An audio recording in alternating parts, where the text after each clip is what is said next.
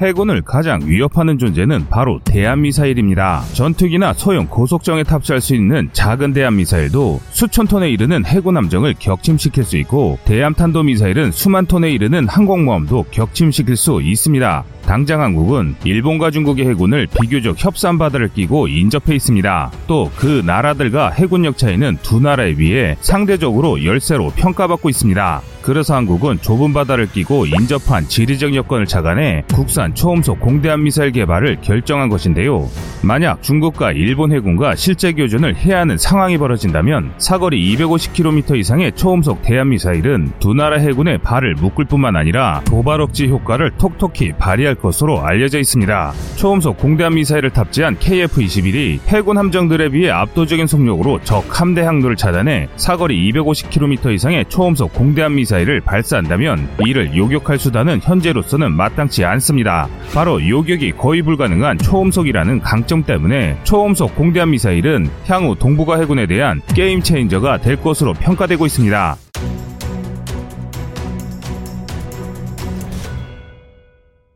함선을 공격할 수 있는 미사일은 보통 공대함 미사일과 대함 미사일이 있는데요. 그런데 이 둘의 차이가 큽니다. 대함 미사일에는 공대함, 지대함, 함대함, 잠대함 미사일 등이 있습니다. 공대함 미사일은 전투기에서 발사되는 대함 미사일로 AGM-258C, LRASM 등이 있으며 지대함 미사일은 P-800 야한토의 파생형인 바스티온 등이 있습니다. 함대함 미사일은 하푼, 액조세 등이 있으며 잠대함 미사일은 하푼의 파생형 중 하나가 잠수함의 어뢰 발사관에서 발사가 가능한 것으로 알려져 있습니다. 이 중 잠대함 미사일은 어뢰에 비해 효율성과 잠수함의 은닉성 측면에서 불리하기 때문에 일부 국가에서만 함대함 미사일을 개조해 최후의 방어 수단으로서 잠대함 미사일을 운영하는 정도입니다. 반면 공대함 미사일은 함대함 미사일에 비해 속도가 빨라서 작전 지역까지 도달하는 시간이 훨씬 단축되어 투사 범위가 넓어집니다. 그리고 대함 미사일 자체 사거리에 항공기의 항속거리가 더해져 사거리가 확장된다는 점에서 해양 통제 능력을 높여줍니다. 해양 거부와 해양 통제는 적 해군이 자국 영토 가까이 해군력을 투사하는 것을 원천적으로 저지하는 지리적 방어 개념입니다.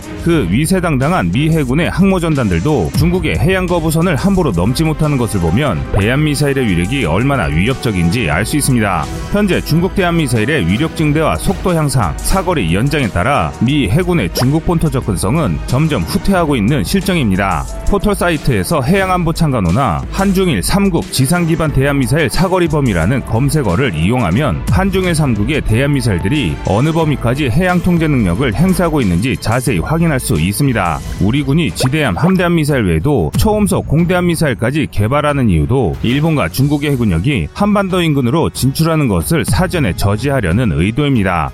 이에 더해 극초음속 미사일은 해양 거부 능력의 지리적 범위를 비약적으로 확장시켜줍니다. 그래서 한국은 각기 다른 대한 미사일을 구상하고 있습니다. 그런데 이것을 가능하게 해주는 1등 공신이 KF-21입니다. 현재 추진하고 있는 초음속 미사일을 KF-21에 무장에 통합해 초음속, 극초음속 공대함 미사일을 추진하고 있으며 여기서 더 나아가 함선에서 발사되는 초음속 함대함 미사일도 추진하고 있습니다. 최근 국방과학연구소 ADD가 분기마다 발행하는 국방과학기술 플러스 2010년 2분기판에 중거리 공대공 유도탄 개발 전략에 KF-21의 장착을 목표로 초음속 공대함 미사일 CG를 공개했습니다. 초음속 공대함 미사일 개발은 국방과학연구소가 주관하고 유도 체계는 LIG 넥스원, 탄두와 신관은 한화, 램제트 엔진은 한화 에어로스페이스가 담당해 개발해왔습니다. 언론에 공개한 바로는 속도는 마하 2.5 이상, 사거리는 250km 이상에 달할 것으로 알려지고 있는데요.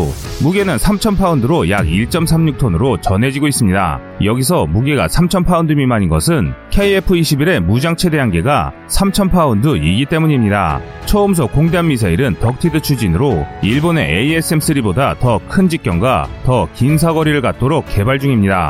국산 초음속 공대함 미사일은 일본의 ASM-3보다 직경도 50mm 더 크며 대만의 함대함 및 함대지 초음속 미사일인 슝펑3보다는 작은 것으로 확인되고 있습니다. 사거리는 국산 초음속 공대함 미사일이 일본 ASM-3 사거리 200km와 대만 슝펑3 사거리 150km보다 긴 것으로 추정되고 있습니다. 장기적으로는 이를 기반으로 마 5 이상의 속도를 비행하는 공중발사형 극초음속 순항미사일까지 개발할 계획인데요. 그런데 우리의 대함미사일 능력을 세계 유력 군사 전문지에서 대서특필하고 있습니다. 2020년 제인즈 연감에 따르면 한국의 공대함 미사일 완성이 머지않았다는 보도를 한 바 있습니다. 또 나발뉴스는 함대함과 잠대함 버전은 이보다 먼저 전력화할 가능성이 높다고 보도했습니다. 사실 한국산 초음속 공대함 미사일은 2020년 실전 배치를 목표로 추진하고 있습니다. 그런데 당초 계획보다 개발이 지연되고 있는 것인데요. 다른 군사 전문지 밀리터리 리뷰에 따르면 한국의 초음속 미사일 개발이 늦어지게 된 배경으로 통합 로켓램제트 설계, 중고도와 저고도에서 안정적 연소 문제, 초음속 풍동 시설 문제 때문이라고 분석했습니다. 그래서 공기 흡입구 구조 설계와 램제트 엔진 관련 기술은 해외에서 도입하고 전체적인 체계 개발은 국내에서 주도하는 방식으로 선회했다고 밝히고 있습니다. 국산 초음속 공대함 미사일인 공대함 유도탄 2는 직경이 400mm급으로 ducted 램제트로 추진되는 것 외에도 데이터 데이터링크 기술을 갖는 것으로 확인되고 있습니다. 국산 초음속 공대함 미사일은 이미 2019년 2월 제326차 합동참모회의에서 장기 신규 소요로 반영된 바 있습니다. 올해 3월 초에는 실제로 공대함 유도탄 2 사업명으로 선행연구 조사 분석 공고가 올랐습니다. 8월부터 본격적인 선행연구 조사 분석에 들어가 12월까지 4개월간 진행될 예정인데요.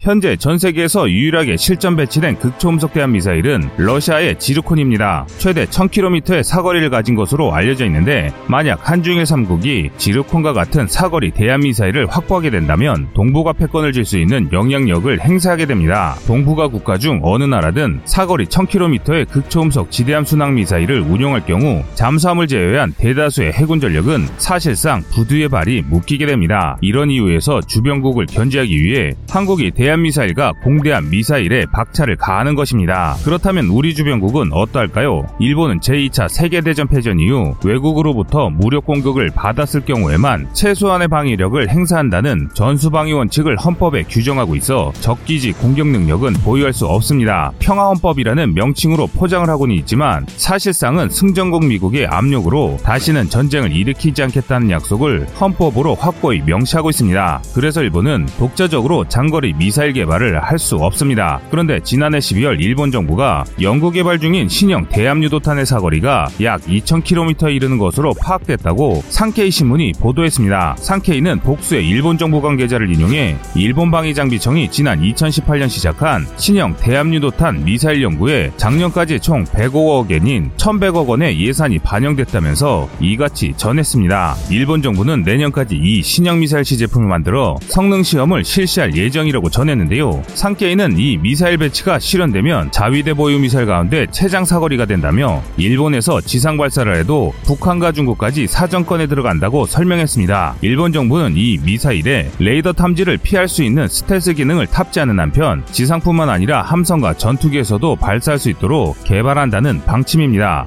이 보도를 뒷받침하듯 일본 정부는 같은 달 가그에서 12식 지대함 유도탄의 사거리를 연장하기로 했습니다. 우선은 종래 약 200km에서 900km 정도로 사거리를 늘리고 최종적으로 1500km를 목표로 한다는 것입니다. 일본 정부는 2017년에 F-35 전투기에 탑재하는 사거리 500km의 노르웨이산 조인트 스트라이크 미사일과 F-15 전투기에 탑재하는 사거리 900km의 미국산 제즘 LRASM을 계획 중입니다. 그러나 신형 대함 지대함 유도탄과 12식 지대함 유도탄의 사거리는 이들을 크게 뛰어넘어 사거리 1600km 이상인 토마호크 순항 미사일에 필적한다고 상케이는 설명했습니다. 일본 정부는 장사정 미사일 도입 목적에 대해 자위대원의 안전을 확보하면서 상대방의 공격을 효과적으로 막기 위해서라고 억지 주장을 펼치고 있는 상황입니다. 그러나 원거리 타격 수단인 장사정 미사일 도입은 사실상 적기지를 공격할 수 있습니다. 이는 적에게 미사일 공격을 받기 전에 아차하면 먼저 상대국 거점을 타격하는 개념인데요. 이 발표가 있자 당연히 한국과 중국은 선제 공격 논란에 불을 붙였습니다. 반면 한국의 초음속 공대함 미사일 개발 결정 배경에는 일본의 공대함 미사일이 위협적이라기보다는 중국 해군력의 진강에 맞설 필요성이 대두된 것이 주 원인으로 작용했는데요. 앞서 언급한 일본은 장거리 미사일을 보유할 수 없습니다. 만약 일본이 장거리 미사일을 보유한다면 한국뿐만 아니라 동북아 전체가 미사일가 일본을 강하게 압박하기 때문에 이는 사실상 어려운 문제입니다. 하지만 미군이 중국을 대응하기 위해 일본을 어떻게 끌어들이냐에 따라 언제든지 상황은 바뀔 수 있는 변수가 존재합니다. 한편 중국 언론 매체들은 KF-21이라는 한국산 멀티롤 전투기에 시제기 출고 시기 갖는 의미를 분석하면서 KF-21의 전자전 능력과 공대함 미사일을 초음속으로 장착할 경우 자국 해군에 상당한 위협이 될 수밖에 없다는 분석을 내놨습니다. 더 정확히 말하면 미국의 꼭두각시인 일본보다는 한국을 더 위협적인 상대로 보고 있다는 것입니다. 그래서 지금 각 나라는 대한미사일 개발에 열을 올리고 있는 것입니다. 분명 다가오는 미래 전장은 초음속 대한미사일이 동북아에 유리한 고지를 오르게 하는 중요한 전략 무기로 자리 잡을 텐데요. 국산 전투기 KF-21이 나온 만큼 전력화가 마무리되는 2028년까지 한국이 개발한 극초음속 무기까지 개발되길 기원하겠습니다. 여러분의 생각은 어떠신가요? 시청자님의 현명한 의견을 댓글로 남겨주시기 바랍니다. 여러분들의 좋은 의견이 좋은 영상을 만드는데 많은 힘이 됩니다. 이상 꺼리튜브였습니다.